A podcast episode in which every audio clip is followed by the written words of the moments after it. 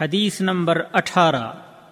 عن ابي هريره رضي الله عنه قال قال رسول الله صلى الله عليه وسلم لا تجعلوا بيوتكم قبورا ولا تجعلوا قبري عيدا وصلوا علي فان صلاتكم تبلغني حيث كنتم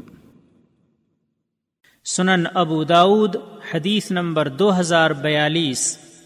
علامہ البانی رحمہ اللہ نے فرمایا ہے کہ یہ حدیث صحیح ہے۔ نبی صلی اللہ علیہ وسلم کی عظمت میں غلو سے پرہیز۔ ابو حریرہ رضی اللہ تعالی عنہ کہتے ہیں کہ رسول اللہ صلی اللہ علیہ وسلم نے فرمایا، اپنے گھروں کو قبرستان نہ بناؤ اور میری قبر کو میلہ نہ بناؤ۔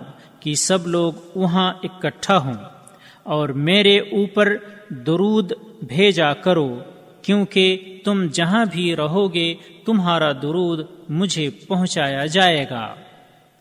فوائد نمبر ایک، نفلی نمازوں، ذکر و دعا اور تلاوت قرآن کریم سے گھروں کو بے آباد رکھنا جائز نہیں، ورنہ وہ قبرستان کے درجے میں ہوگا۔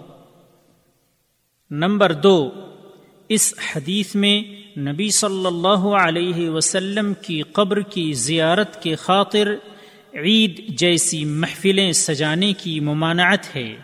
اس سے مقصد لوگوں کو دشواریوں سے بچانا ہے یا اس خوف سے کہ لوگ نبی صلی اللہ علیہ وسلم کی حد حد تعظیم سے تجاوز نہ کر جائیں۔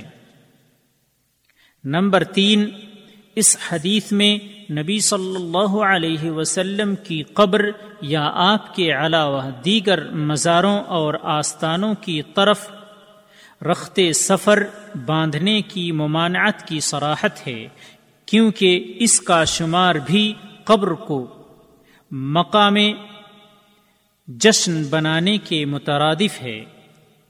کیونکہ اس کا شمار بھی قبر کو مقام جشن بنانے کے مترادف ہے۔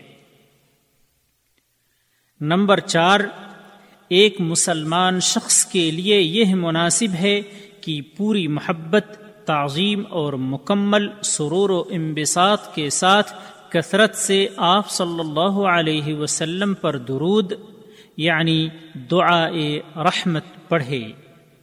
راوی کا تعارف ملاحظہ ہو حدیث نمبر تیرہ